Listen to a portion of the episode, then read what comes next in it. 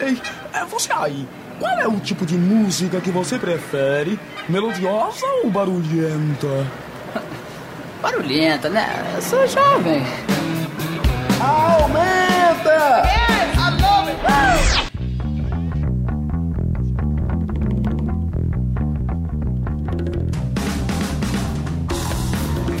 Boa noite, galera. Aumenta no ar, Tabajara FM, 10 horas e 9 minutos.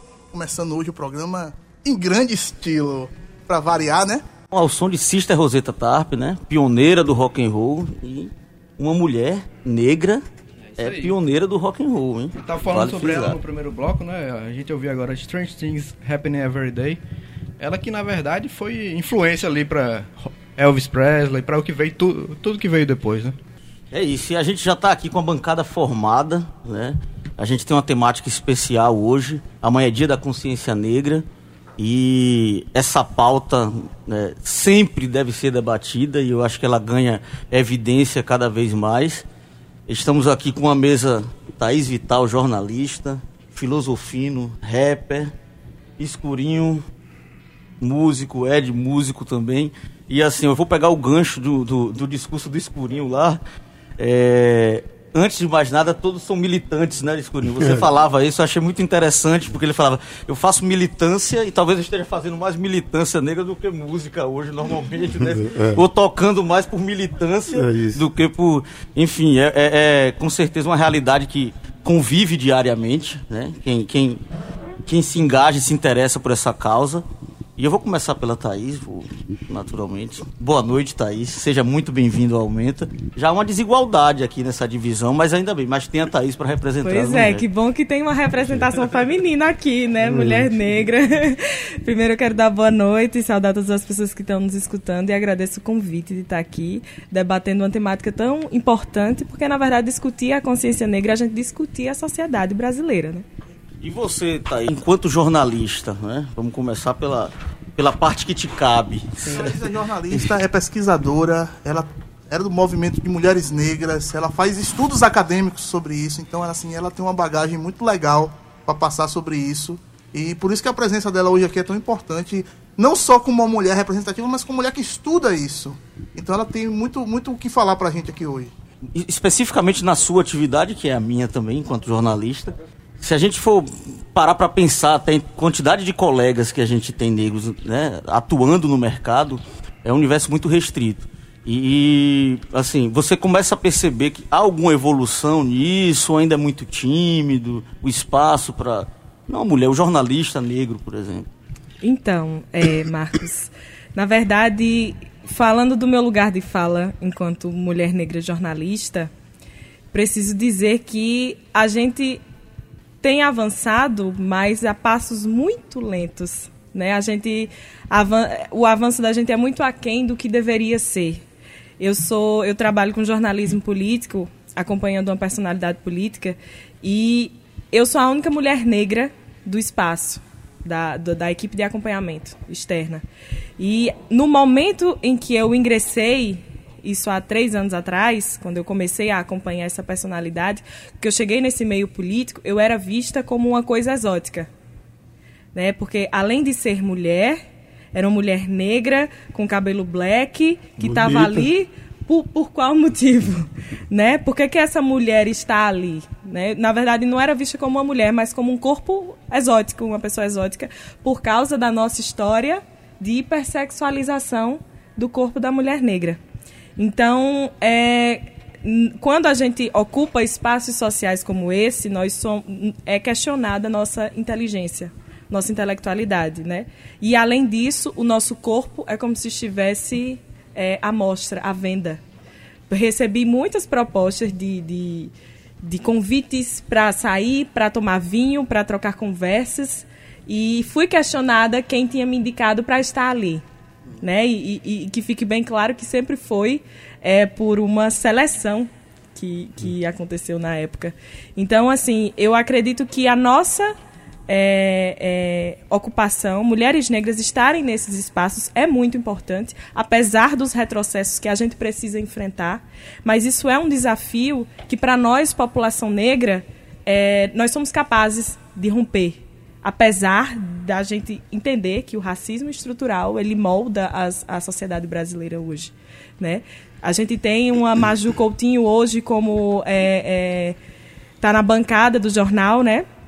Numa TV aberta. Só que isso não faz com que a, a emissora seja menos racista, na verdade, né? A gente não pode entender que a mulher negra está ali ocupando porque é, a emissora tem um olhar é, antirracista.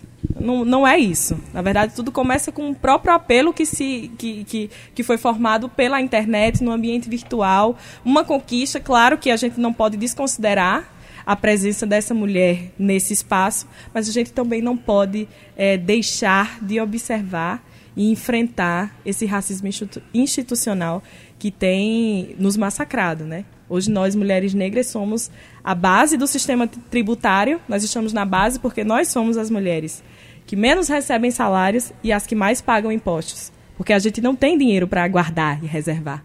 A gente gasta tudo que recebe. Então, é um, um, racismo estrutural, mas que debates como esse, né, facilitam essa, esse rompimento. É, exatamente nessa linha, assim, Thaís, porque a gente vê, ainda tem setores da sociedade exatamente por essa mínima representatividade que aparece, que acha que, na verdade, esse, essa estrutura de racismo está quebrada, né? que acha que, enfim, há um, há um excesso de debate em torno disso. E nesse cenário se, se revela uma pesquisa que, num enunciado só, aparenta algo distinto, que é relacionado à quantidade de negros e pardos que, pela primeira vez, supera de brancos nas universidades. Né? Eu vou expandir o, o, debate agora. A gente não precisa ninguém ter domínio absoluto sobre os números, não é essa questão, mas é uma realidade comum a todos. E nesse, então se, apre, é, se apresentava que havia mais negros e pardos hoje do que brancos nas universidades. Só que a mesma pesquisa indicava né, que, por exemplo, 78% dos brancos estavam cursando ou eram formados, né? E o percentual de negros era abaixo de 30%, uma coisa do tipo. Ou seja, a disparidade dos números era, estava apresentada ali. E boa, boa noite, Filosofino. Boa noite. Certo? A gente tem, tem uma galera grande apresentar. Vamos fazer andar é esse negócio. Vamos fazer andar. Mas então, só dando sequência a isso, Filosofino, assim, um, um dos números hoje dizia que exatamente 63% do, dos desempregados são negros. Não é? Ou seja, é um índice muito acima de tudo isso. E você faz rap, esse daí sim, né? Já é mais comumente associado ao negro, periferia, né? E, e, e qual a sua dificuldade para quebrar esse estigma, para cavar seu espaço, seja na mídia convencional, seja no mercado de, de, de, música da cidade? Enfim, queria que você desse seu relato. Boa noite, Sim, amigo. sim. Primeiramente, boa noite. Agradecer o convite também. Muito feliz de estar aqui com esse pessoal. Muito feliz de estar aqui do lado de Escurinho também. É, Mangabeirense, deixa pirrar, vendo Escurinho passar na minha porta. Feliz demais. É, sim, é, para começo de conversa, eu não comecei fazendo rap. Eu sou poeta. É, venho de, um, de, uma outra, de uma outra vibe, de uma outra realidade. Sou artista independente, ilustrador, é, tatuador independente também. Faço música. Faço multiartista. Faço poesia também, poesia que o pessoal chama de poesia de militância, que são as poesias marginais que têm tomado as ruas, né? Que a gente tem feito batalhas, né? Batalhas para poder dar voz e é, queria soltar um meme aqui agora é, e perguntar algum branco já te mandou hoje o vídeo do Morgan Freeman falando sobre consciência? Ai, Algum... não porque mano fala sério.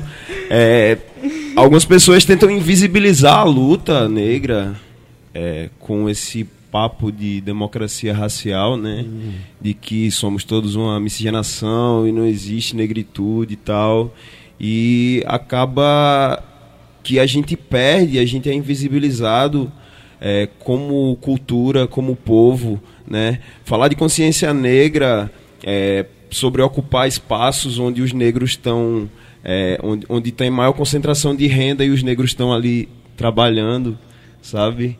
É, falar de consciência negra e falar também de saúde mental, né? Eu queria ler só um, um texto de uma, um título de uma matéria aqui rapidão é, índice de suicídio entre jovens e adolescentes negros cresce e é 45% maior do que entre brancos. Saca? É, existe uma pressão muito maior sobre o jovem negro é, para ele ser três vezes melhor, para ele conquistar aquilo que ele não tem. É, existe um papo meritocrático muito maior em cima do jovem negro de que, ó, oh, oh, tu já tá desfavorecido aí na corrida, corre muito mais, existe uma pressão psicológica muito grande. E falando de saúde mental, é, poxa, quantos suicídios, saca? Quantos suicídios, quantas desistências. Meu curso tá lá ainda. Eu não consegui terminar ainda. Quem é que vai trampar no meu lugar? Saca? É disso que a gente tá falando. Falar de consciência negra por causa disso, sabe? Entendi. É isso, é isso, filosofino. Vamos fazer uma coisa, né? A gente. Vamos ilustrar também essa conversa. Já volto a falar, estamos aqui com o Escurinho e Ed também. Daqui a pouco vamos dar o boa noite dele. Eu sugiro que a gente coloque em sequência aqui uma música do Filosofino e logo em uma do Escurinho. E a gente já volta para expandir o debate, que essa mesa hoje está rica demais. Vamos lá, vamos, vamos lá, lá. Filosofino Plano B, aqui na Tabajara FM, agora 10 horas e 45 minutos.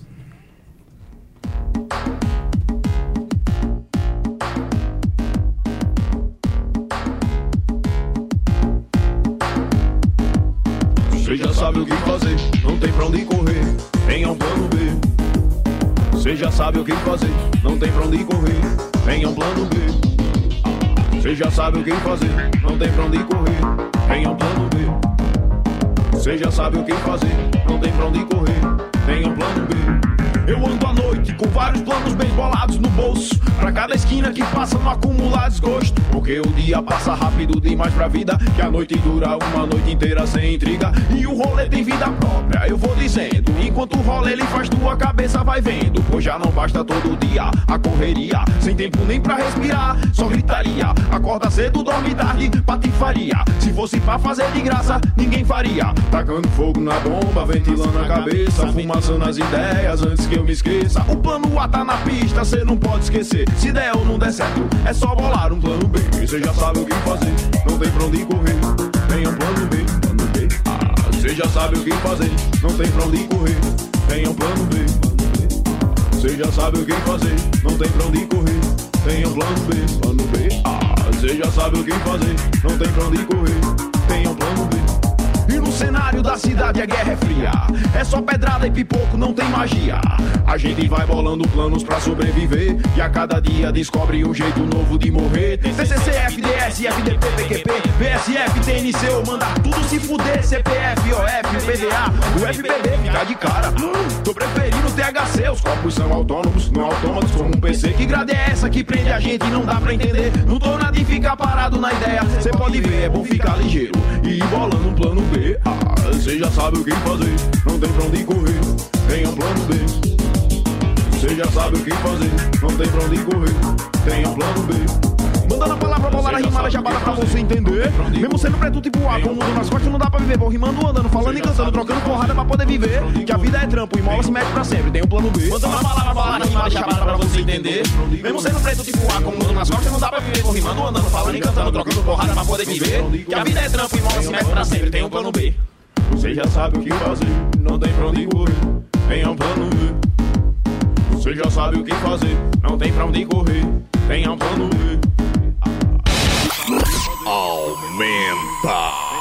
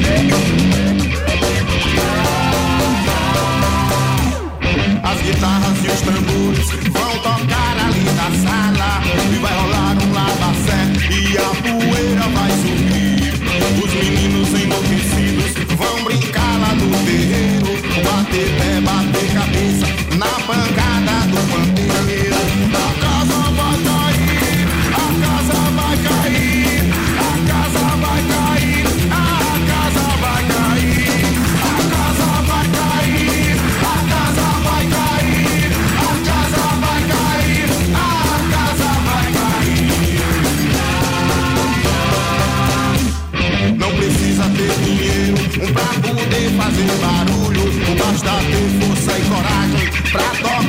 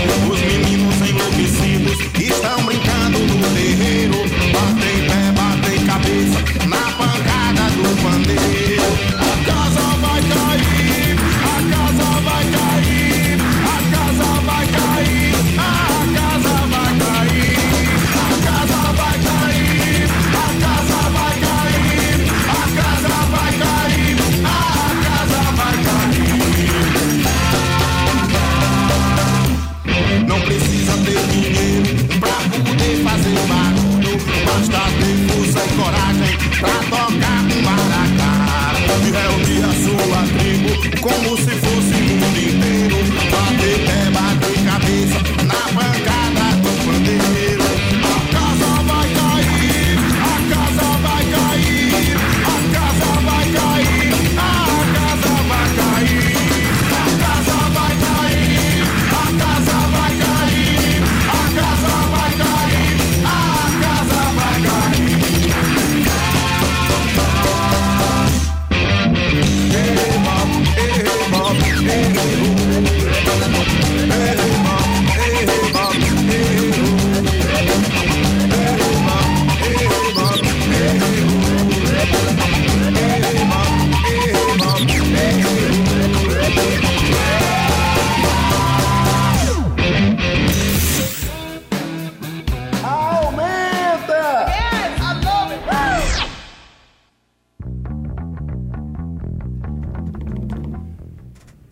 Volta o som de escurinho, a casa vai cair. Vamos colocar escurinho na conversa aqui. Boa noite, escurinho. Boa noite.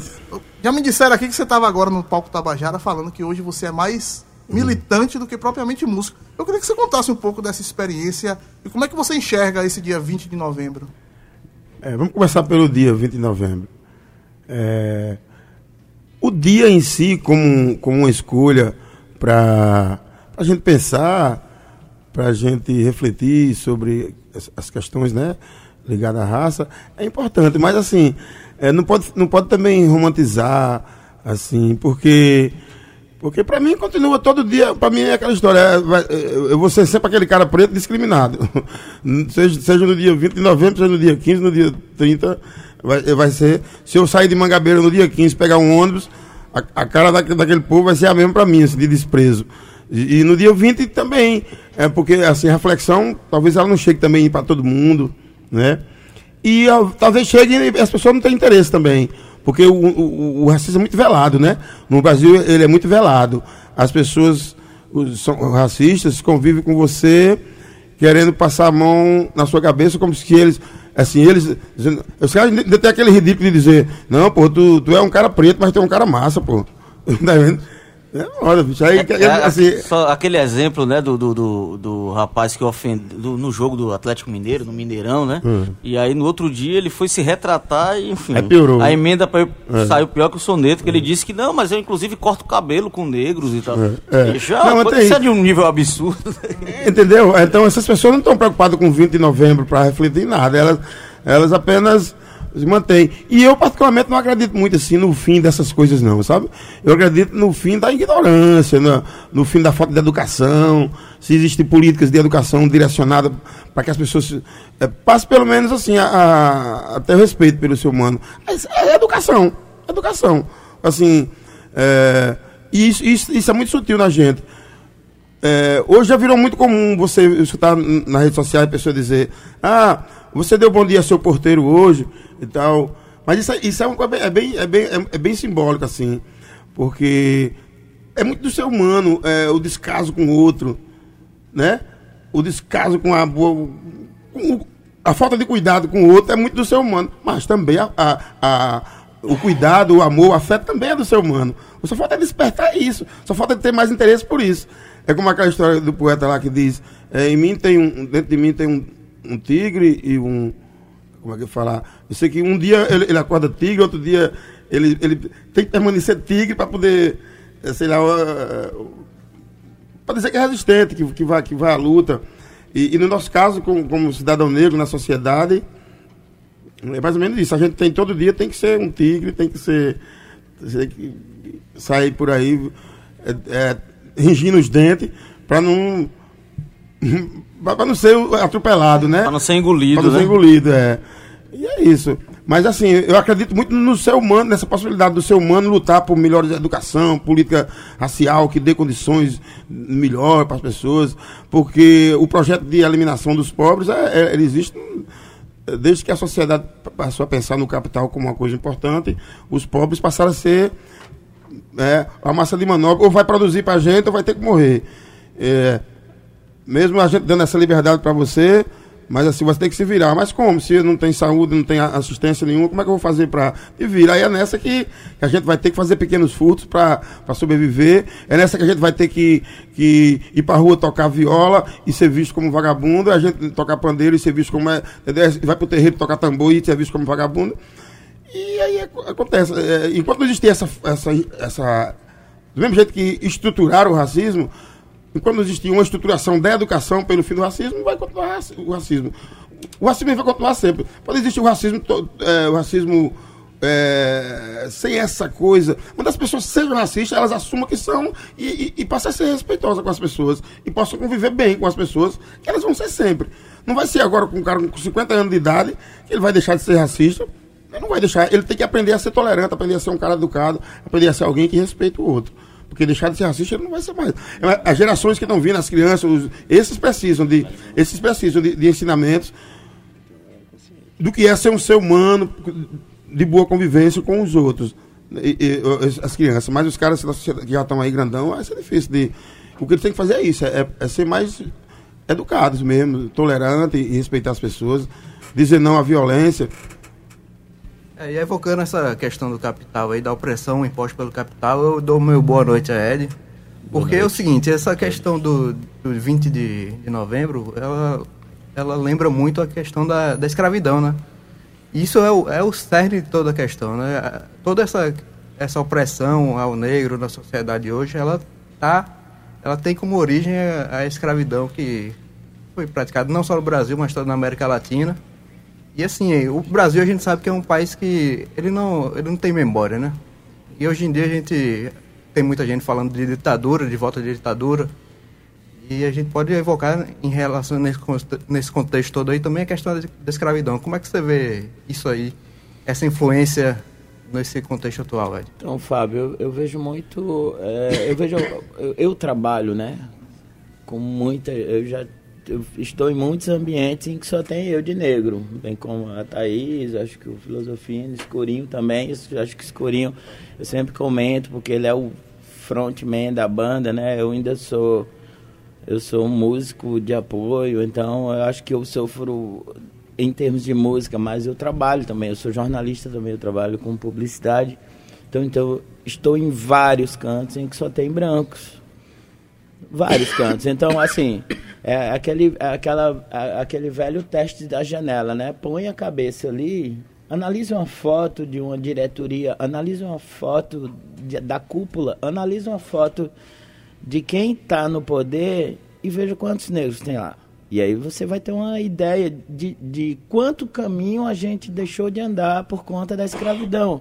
E muita gente ainda critica a coisa das cotas, mas é uma, uma, uma reposição social, é algo que a gente tem que galgar ainda, porque, como diz Escurinho, é velado. É velado, né? Emicida t- tem uma frase assim, é- é- ele é muito criticado pelos rappers, filosofia deve ter várias críticas, eu conheço vários rappers que têm várias críticas, mas ele tem uma música que é Você Não Sabe O Que É. Que tem frase assim, tipo, você não sabe o que é, você tá andando na rua e uma mulher fechar a bolsa e mudar de calçada, e o cara fechar a- o, a- o vidro do carro e você entrar na loja e o segurança sai atrás de você. Eu já passei por isso. Eu já entrei numa loja e o cara disse, você não pode entrar. Eu digo, você só vai me barrar se você barrar todas essas pessoas aí. Senão você pode botar um segurança andando, supermercado inteiro atrás de mim, mas não vai me impedir de entrar, porque eu tenho o direito de entrar, como todas as pessoas têm direito de entrar. Então, assim, a gente às vezes peca um pouco de não aguentar essa opressão e as- muitas vezes de não ter consciência do direito que a gente tem, porque eu conheço, né? Já tive em casas ali no centro histórico que tinha gente humilde ali que eu vi que o cara chegou e queria entrar, era aberto, era de graça, ele olhou, isso é cultura, né? É, cara, vai lá ver. E o cara não sabia que podia entrar. Eu conheço professores que diziam, ah, o cara vem discutir comigo, ele não sabe que ele pode se candidatar a ser político. Ele não sabe que ele pode ser líder de alguma coisa, porque essa opressão já deixa você nesse estado de de, de, de, de angústia, de, de, sei lá, de, é, de, sei lá, de se minimizar frente a alguma coisa que você tem plena condição. Né? Se você olhar um plenário de uma Câmara, um plenário do Senado, quantos negros tem?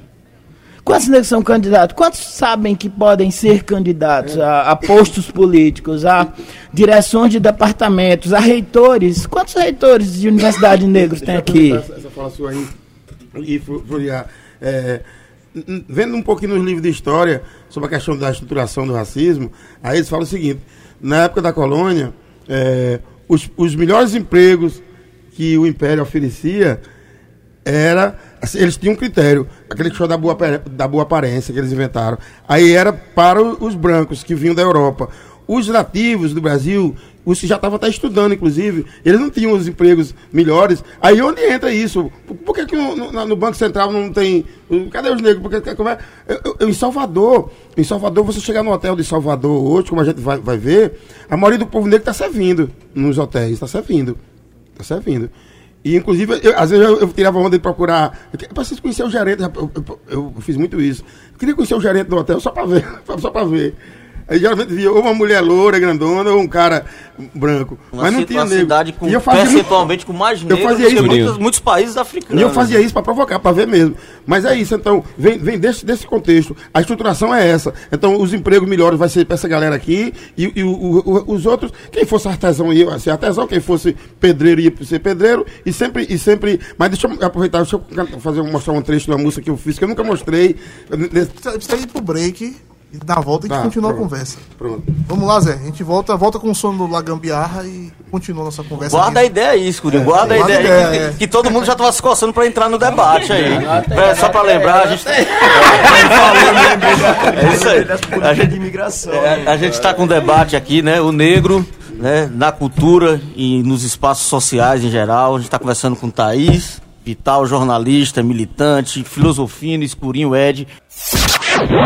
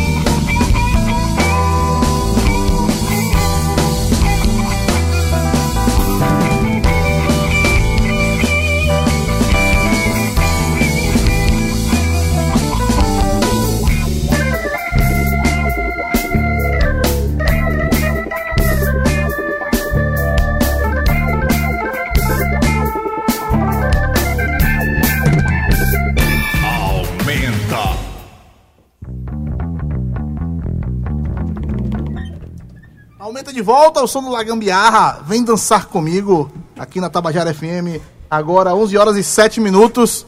Estamos aqui num, num enredo, numa dança muito legal, discutindo aqui sobre o movimento negro, as coisas, as conquistas e o que ainda há de se conquistar, que tem muito mais coisa a se conquistar do que conquista, né, durante todo esse tempo. E o Escurinho tava falando no bloco passado, ia cantar uma, uma música, ia recitar alguma coisa aí, Escurinho. É, quando o Ed tava falando da história de, de você, do aquela coisa velada, de você, do olhar na rua, da história da música do homicida, de, de alguém esconder a bolsa. Aí eu tava lembrando do episódio que aconteceu comigo, uns 10 anos atrás, que tava indo pra casa de, de Júnior, um guitarrista, ensaiar. E no meio do caminho uma senhora vinha e ela declaradamente ela correu pro outro lado da rua, porque me viu. E assim. Aí eu vinha, eu vinha muito tranquilo, eu vinha no estado muito sossegado. E quando eu percebi aquilo, eu me lembro que deu uma angústia, deu aquela coisa assim, eu de não poder pegar ela e dizer alguma coisa para ela, de não poder perguntar o que é estava acontecendo. E aí, aí também no percurso até a casa de Júnior, que foi uma coisa assim de menos de 10 minutos, eu fiz um, uma, um, uma ideia da música, é mais ou menos assim. Vou me esquecer um pouco da, na frente da letra, mas é mais ou menos assim. É, tá se escondendo da pessoa errada, doutora. A rua é tanto minha quanto sua. Eu não entendo sua ignorante pessoa. Não vou comer a sua carne crua. Racismo é falta de vergonha, falta de cultura.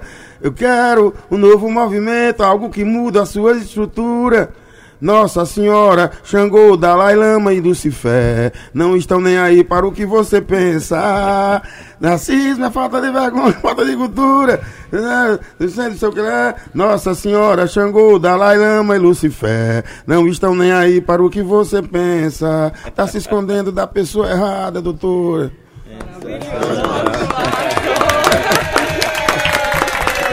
Diga aí, filosofia. Eu queria pegar um gancho aqui no que, no que o mestre Escurinho tava falando. Tava conversando aqui com o Thaís e, assim, falando exatamente de estrutura. é, lembrando da. Lembrando da. O, o, o Escurinho falando das, da- da- das vagas de emprego para pessoas de boa aparência, né? As políticas de migração também que vieram, né? A, a, a, a tentativa de esconder a, o tráfico né? A tentativa de esconder a escravidão, construindo portos em cima de portos, né? É, as políticas de imigração, de branqueamento também, é, branqueamento da população, branqueamento cultural também, né? Então, tipo, a, o colonizador, ele não só mata, ele não só escraviza e explora a mão de obra, mas ele também é, demoniza a religião do negro, ele também é, discrimina as raízes culturais do negro. Tava conversando aqui com a Thaís e ela falando justamente sobre essa política também. Eu disse, fala isso, pelo amor de Deus, vai, isso é muito interessante. Sem contar que a coisa de, quando eles falam do, da boa aparência é relacionando que o que é o que vem da Europa que tem boa aparência. Os, na- todos os nativos, para ele não, não interessava. apare- Porque o que eles queriam de modelo de Brasil era o modelo de Europa, o modelo. do- apesar de não ter ser tudo um povo mais educado, um povo. Mas eles queriam formar uma sociedade europeia nos modos deles. Sem entender que eles não estavam dando educação nem saúde para o povo, nem cultura, e queria que o povo fosse Exatamente. E como quando, o povo europeu. e quando é, é, foi abolida, entre aspas, essa escravidão, né? A, o Estado brasileiro ele não se importou como ia ficar toda aquela população Isso, escravizada. E aí, quando o filosofia fala dessa política de embranquecimento, é, uma das coisas que foram feitas foi que trouxeram a mão de obra homens brancos para para o serviço braçal e os homens negros que antes exerciam essas atividades acabaram ficando afastados, desempregados, e aí as mulheres negras protagonizam esse momento quando elas saem de casa, da rua, quando elas saem de casa e vão para a rua para ser quituteira, para ser Uhum. marisqueira, para chefiar a família e sustentar, ser a base da família. A partir daí, as mulheres negras elas têm um papel muito importante nessa estruturação da sociedade e nesse enfrentamento da política de embranquecimento. Beleza, estamos aqui conversando hoje, tá Thaís Vital, que é jornalista, Filosofino, que é rapper, Escurinho, que é músico, Ed Gonzaga também, que toca em 700 bandas aqui de João Pessoa. Jornalista. Todos figuraças do movimento negro. Thaís, eu queria perguntar a você, falar de uma análise, porque assim, não dá pra gente falar Dia da Consciência Negra sem falar de racismo, não dá pra falar de racismo sem falar de violência. E violência é uma coisa muito presente mesmo. E recentemente saiu um- uma, uma pesquisa dizendo que o número de feminicídio entre mulheres brancas diminuiu, ao mesmo tempo que o número de feminicídios entre mulheres, mulheres negras aumentou. E todos os casos de violência registrados contra as mulheres, as mulheres negras são maioria. Qual a análise que você faz disso? Na verdade, a gente precisa olhar um pouco para trás para poder analisar esse cenário atual, né? esse cenário futuro, esse cenário presente. E voltando de novo lá para o processo de escravização do Brasil, as mulheres negras elas foram estupradas, né? É, é, ainda quiseram colocar que existia uma boa relação entre as mulheres negras e os senhores, mas na verdade essa relação era uma relação de estupro. E na época eram, por exemplo, as mulheres negras que, é, que tinham filhos e tinham que deixar de amamentar os seus filhos para amamentar os filhos das senhoras brancas. E aí as, os seus filhos muitas vezes morriam de desnutrição, porque enquanto ela amamentava o filho de uma mulher branca, o filho dela estava morrendo de fome.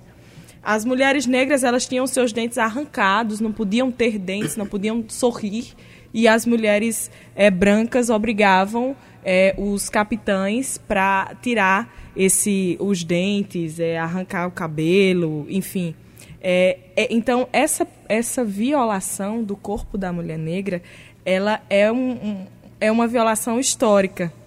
E aí, para a gente poder pensar como acontece esse feminicídio atual, por que, que as mulheres negras são as maiores vítimas, isso é fruto de um processo histórico de escravização. Mas é importante que a gente diga que a gente não, não, enquanto mulheres negras, a gente não está louvando o fato de que as mulheres brancas também estão sendo violentadas ou torcendo para que elas sejam mais violentadas que nós. A situação não é essa. O próprio racismo, ele faz com que exista uma rivalidade entre mulheres brancas e mulheres negras, quando não existe.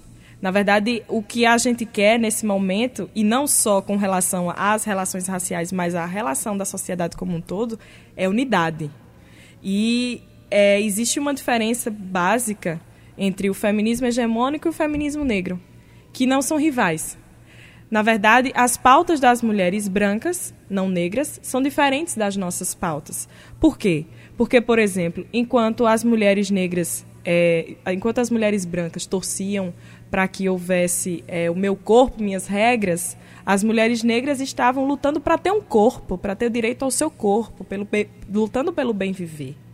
E enquanto é, as mulheres brancas estavam é, lutando para ter acesso ao mercado de trabalho, sair de casa, deixar de ser dona de casa e ir para a rua, as mulheres pretas já estavam lá na rua há muito tempo, desde a escravidão, quando foi abolida, que foram obrigadas a chefiar suas famílias para poder sobreviver. Então elas já estavam na rua. O que, a gente, o que elas queriam na época era a regularização desse trabalho. Então, é, existem essas pautas que são diferentes. E essa, é, é, além de tudo, a mulher negra é quem está na base da sociedade. Nessa pirâmide social, ela que está na base. É a mulher negra que paga mais impostos, é a mulher negra que é a mais violentada, a que tem menos acesso, é a que ganha menos que um homem negro, que ganha menos que um homem branco e que ganha e a mulher branca ainda ganha menos. Então existe essa desigualdade que é histórica, né, para a gente poder fazer uma análise breve desses, desses dados. Beleza pura. Puxa agora para o âmbito mais cultural, falar de vocês, o espaço do negro dentro do âmbito cultural, como é que vocês enxergam de e, avanço, e aproveitando de atraso? da pergunta aí, que é, falar um pouco sobre o cenário atual, né? A gente está falando sobre o racismo estrutural que existe no Brasil, mas a gente sabe que nesse último ano aí a questão fica um pouco mais complicada, né? tá falando com filosofia um pouco antes aí sobre a resposta que ele, ele percebeu no movimento hip hop aqui em João Pessoa nos, nos últimos tempos. Queria também abranger para todo mundo aí como é que eles veem essa resposta da cultura hoje em relação a esse, contexto que a gente está vivendo no Brasil. Posso dar uma ideia? Ah, assim, voltando, voltando, baseando um pouco na fala de Thaís, é, a gente tem que a gente tem que retomar, né? A gente tem que retomar as origens, a gente tem que, a gente tem que olhar para trás, a gente, a gente tem que olhar historicamente, né? E pensar a nossa cultura, pensar nós como negros é pensar a nossa história, né? Não só pensar a nossa, a nossa história atual, né, como brasileiros, mas pensar também como descendentes de escravizados, como culturalmente descendentes aí de uma galera que vem do movimento hip hop. E eu percebo uma solidão, sabe? É muito falado sobre a solidão do, do, do negro, né?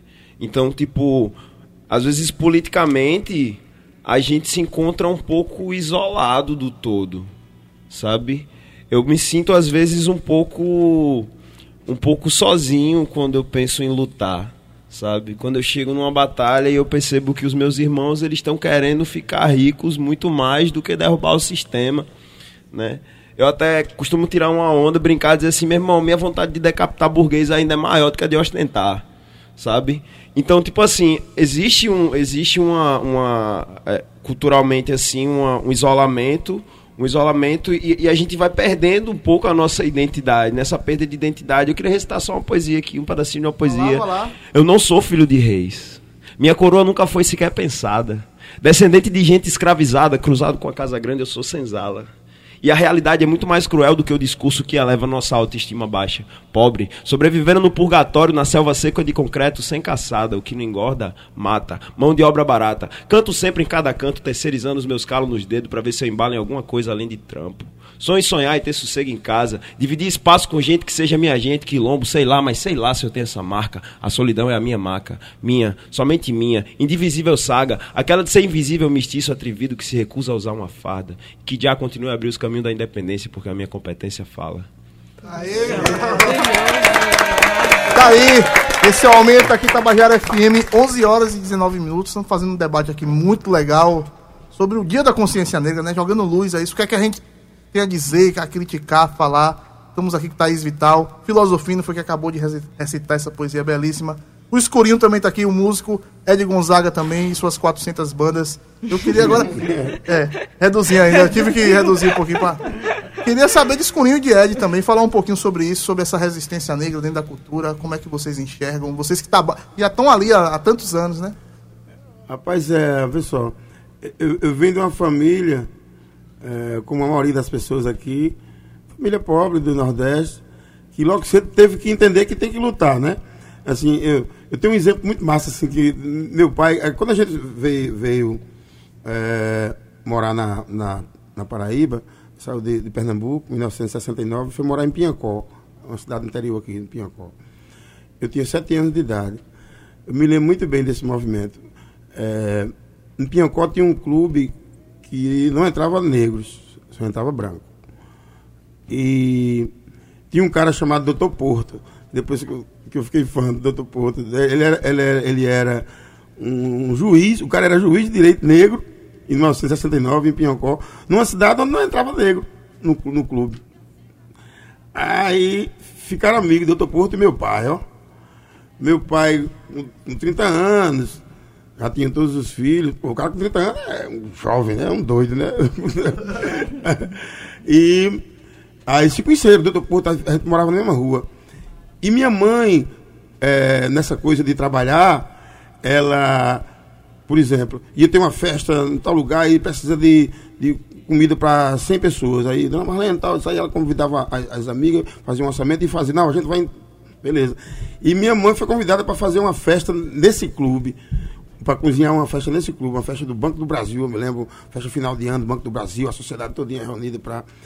E Doutor Porto é, fui convidar meu pai, disse a meu pai pra gente.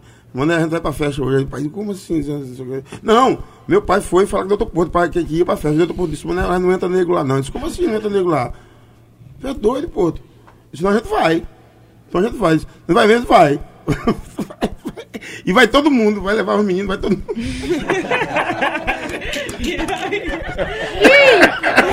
Pau da Quebrando porra. tudo. Velho, resumindo, velho, foi todo mundo pra essa festa. Até você. Todo mundo, pô. E, e- e- e- depois a cidade ficou enlou- enlouquecida, porque os, os comentários no outro dia, é, os negros foram pra festa, sei o quê, aquela, aquela toda. E aí mudou. Aí da- daí já tudo já mudou. A cidade depende, também já começou as coisas a acontecer diferente. O Pinhocó Clube já, já não tem mais aquela. Porque já tem Manejona e tem Porto. Mas são essas pequenas coisas, né, que quebra o paradigma ali da, do É racismo. porque aquela coisa, porque não entendeu, mas como assim? Porque tu é juiz, pô. A gente, é pai de família, às vezes não. Assim, independente de- da, da, da intenção revolucionária, do, do- da consciência revolucionária, e- isso é uma consciência humana de entender que não, isso, isso aí não existe, tem que acabar isso aí. E, aí, assim, a gente continua é, vivendo com uma sociedade racista hoje, mas com essa com essa possibilidade de a gente lutar pelos nossos caminhos e, e como a gente vem, vem- vem fazendo até hoje. Eu- hoje eu não, eu não sofro mais com, com os racistas. Eu tenho outro conceito com os racistas. Eu- se der até para botar no colo, eu boto, assim. Porque antes era na porrada. Se fosse, eu já briguei Assim muito não, por causa por disso, de, de piada racista. Aí levei murro, já dei, já fez tudo também. Hoje eu não brigaria mais, não, assim. Eu, eu procuraria, procuraria conversar até o nome dessa também, né? Quando um dessa também, não der também, tchau, né? Escurinha, Porque- licença. Mas foi necessário enfrentamento. Não, sim, mas eu acho que o, o- enfrentamento tem várias formas de enfrentar. Eu posso enfrentar como eu já enfrentei até meus 16 anos, na porrada. Enfrentei. Mas não fui pra canto nenhum também, não fiz, muitos inimigos, assim. E eu acho que, que se você puder é, ao conversar, abrir, abrir, o- abrir o olho da pessoa, é, é aquilo que eu falei antes. O cara, o cara não vai deixar de ser racista. Mas também não é pra se, deixar, é pra se ser inimigo também, não. Não se ser inimigo. Se a gente puder se tolerar, assim, e se for na porrada, a gente não vai nunca se tolerar. A gente vai. A gente vai eu não tô querendo nem ser um rato mangando, nem um Luther King, mas nem, nem, nem tampouco um lampião, né? Um, um Antônio Virgulino, mas. Só pegando, só pegando esse gancho aí, Escurinho, eu, acho que é isso que eu falo, assim, de você pegar representatividade em alguns cantos, é mais importante que você ficar se degladiando na rua. Você é, votar em pessoas que você acham que são, lhe representam, é, você trabalhar ou buscar impulsionar pessoas que trabalham porque quem faz as leis é quem vai levar Nossa, essas pra- pessoas para lá. Quem conta a história, quem faz o filme, quem canta a música, quem leva para mídia e quem expõe para maior a história. Qual é a história que a gente conhece? Qual é o que a gente leu? Qual é o filme que a gente vê? Qual é onde é Entendeu? Então, É, tudo, eu acho todas essas expressões, elas rua. vão criando uma imagem que não é a imagem que a gente vê na rua. Que é a imagem que a gente tem que lutar, que é uma imagem imposta, que é uma imagem colocada, que é um perfil colocado. Se você for para um, para um qualquer site desse de imagem gratuita, é a Noruega, é a Finlândia, você não, não tem um- uma diversidade de pessoas, de formas. Eu morei na Nova Zelândia um ano, eles, têm, eles protegem os índios lá. Todo documento de, da Nova Zelândia tem que ser escrito em inglês e tem que ser escrito na língua maori. Os maori chegam lá e dizem, ó, esse país é meu. Se tiver um branco, ele diz, esse país é meu, me respeite. Porque eles sabem, têm consciência do direito deles. A gente não tem consciência dos direitos. Eles não É tem isso consciência eu acho do que a gente tem que ir pra registro. rua. Assim, o lance de ir pra rua, a gente tem que continuar, porque a, a luta, a rua é onde vai realmente até mostrar pra. Quando eu falo assim, hoje eu, como cidadão, de evitar o, o enfrentamento na porrada, é uma questão pessoal também, de quem já brigou muito e, e na porrada não, não- não- vi que, no, que eu, eu tenho cons- conseguido, talvez, mais coisas com a minha poesia mesmo, com a minha, com a minha música mesmo, assim. é, que, que eu vim conseguir entender depois. Porque como é que esses caras gostam de Gilberto Gil que eles não gostam de negro? Eu, eu ficava pensando isso. Como é que esse- esses caras cantam essas músicas de Gilberto Gil e dançam se eles não gostam de negro? Aí eu passei a entender depois, assim, que é, daí eu passei a entender que não adianta eu ir brigar, dar porrada nesses caras. Tem, tem um papo mais de conversa mesmo. Sim, é por isso que o rap continua marginalizado. de entendimento. Porque o rap Não. ele é uma mensagem, é uma mensagem de resistência muito direta.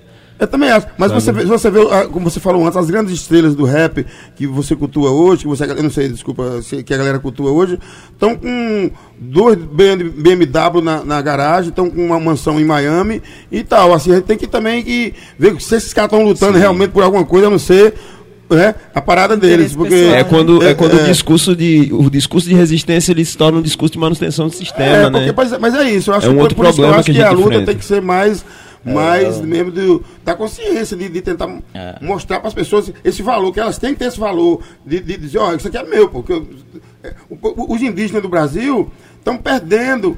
é, a cada ano que se passa, os indígenas, a, a- nação indígena do Brasil perde, porque essa consciência não tem na, na- sociedade brasileira, que é uma sociedade in- indígena. Por exemplo, o povo paraibano é um povo totalmente indígena. A gente não tem essa consciência que é indígena. A Paraíba não tem consciência que é indígena. Né? Fica uma coisa superficial. Fica uma coisa totalmente superficial, mais exótica do que. Falta isso que o- o- a Nova Zelândia. a gente- a eles, eles, eles têm essa consciência. É no- essa terra é nossa, por mim A respeito. gente, a gente tem inclusive que a gente tá ouvindo Sister Rosetta, né? Sister Rosetta tá nos primórdios ali do blues, do rock and roll. Fats Domino tá no primórdio, mas o rock and roll é Elvis Presley, né? É, é os Beatles, né? Então, quem tomou a frente do mercado, quem criou essa imagem, o rock and roll é assim, para vender vai ter que ter essa cara. né? Criou esse perfil, né? Chuck Berry, né?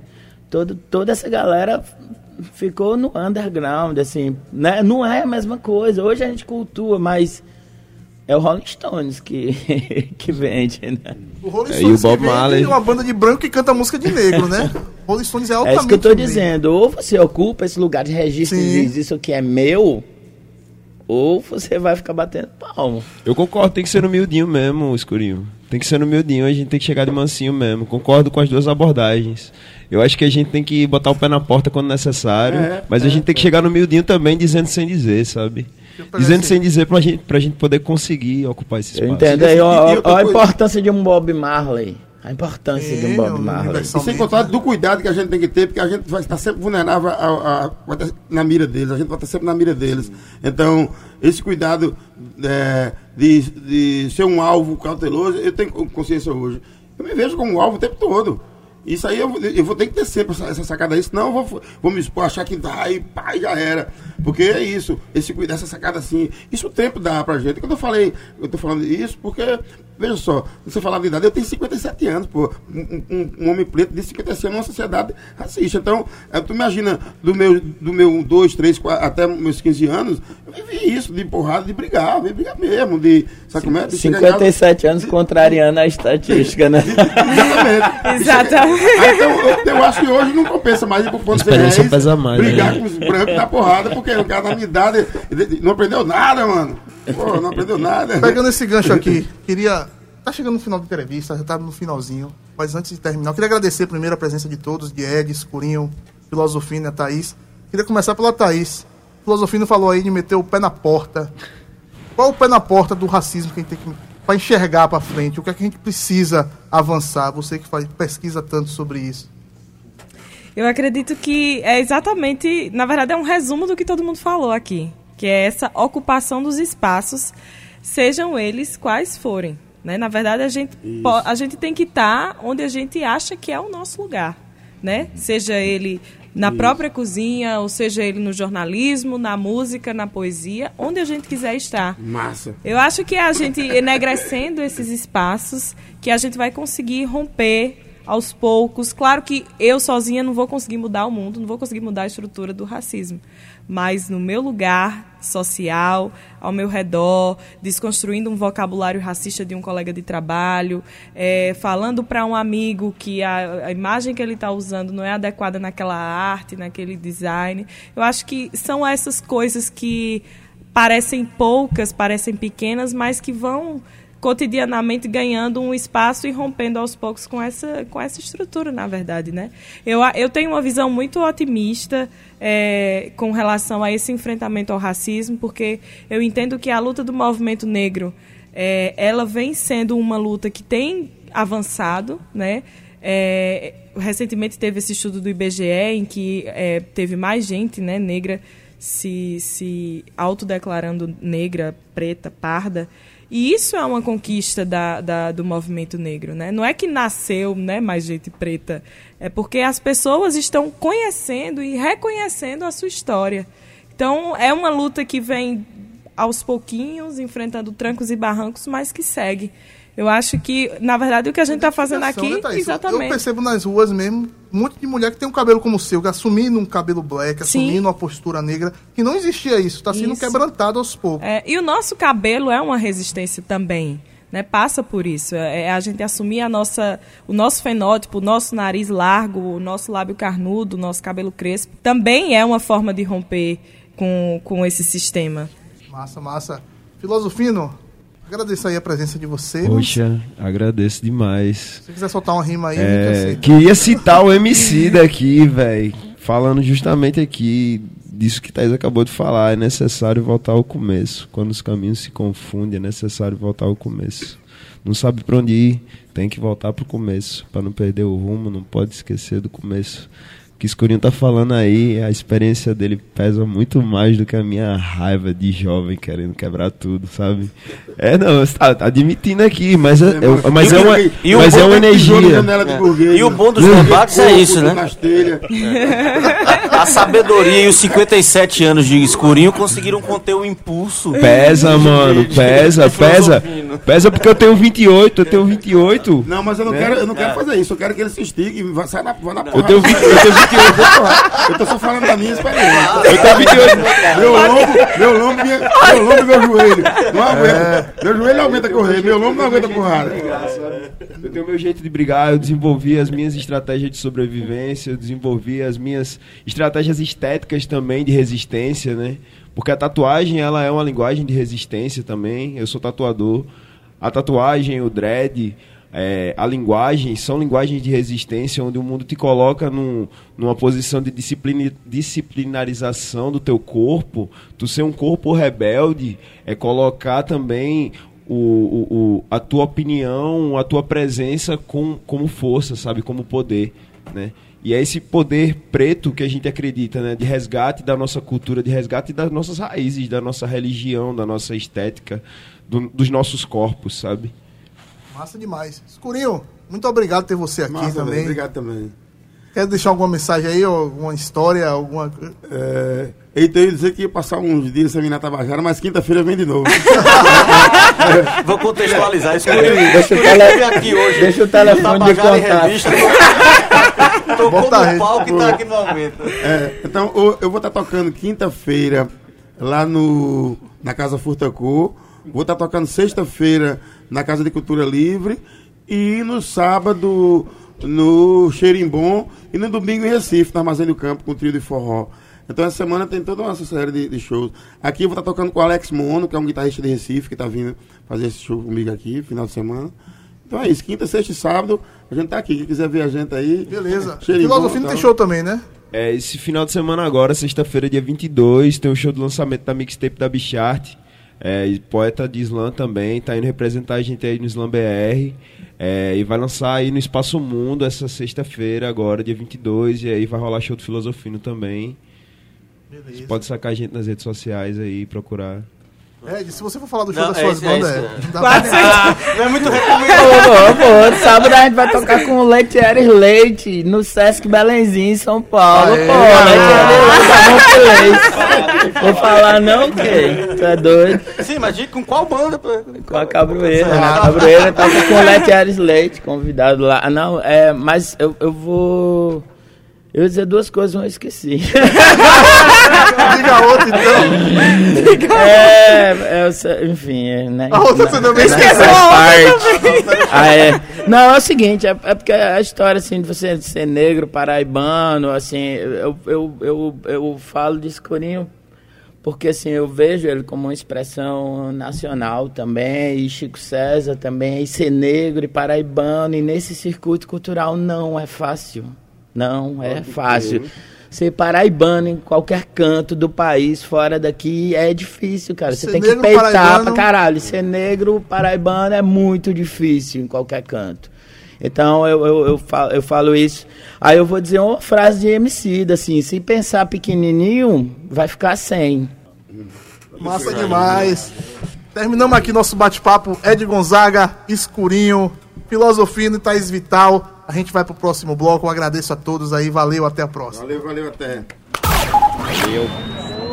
Aumenta!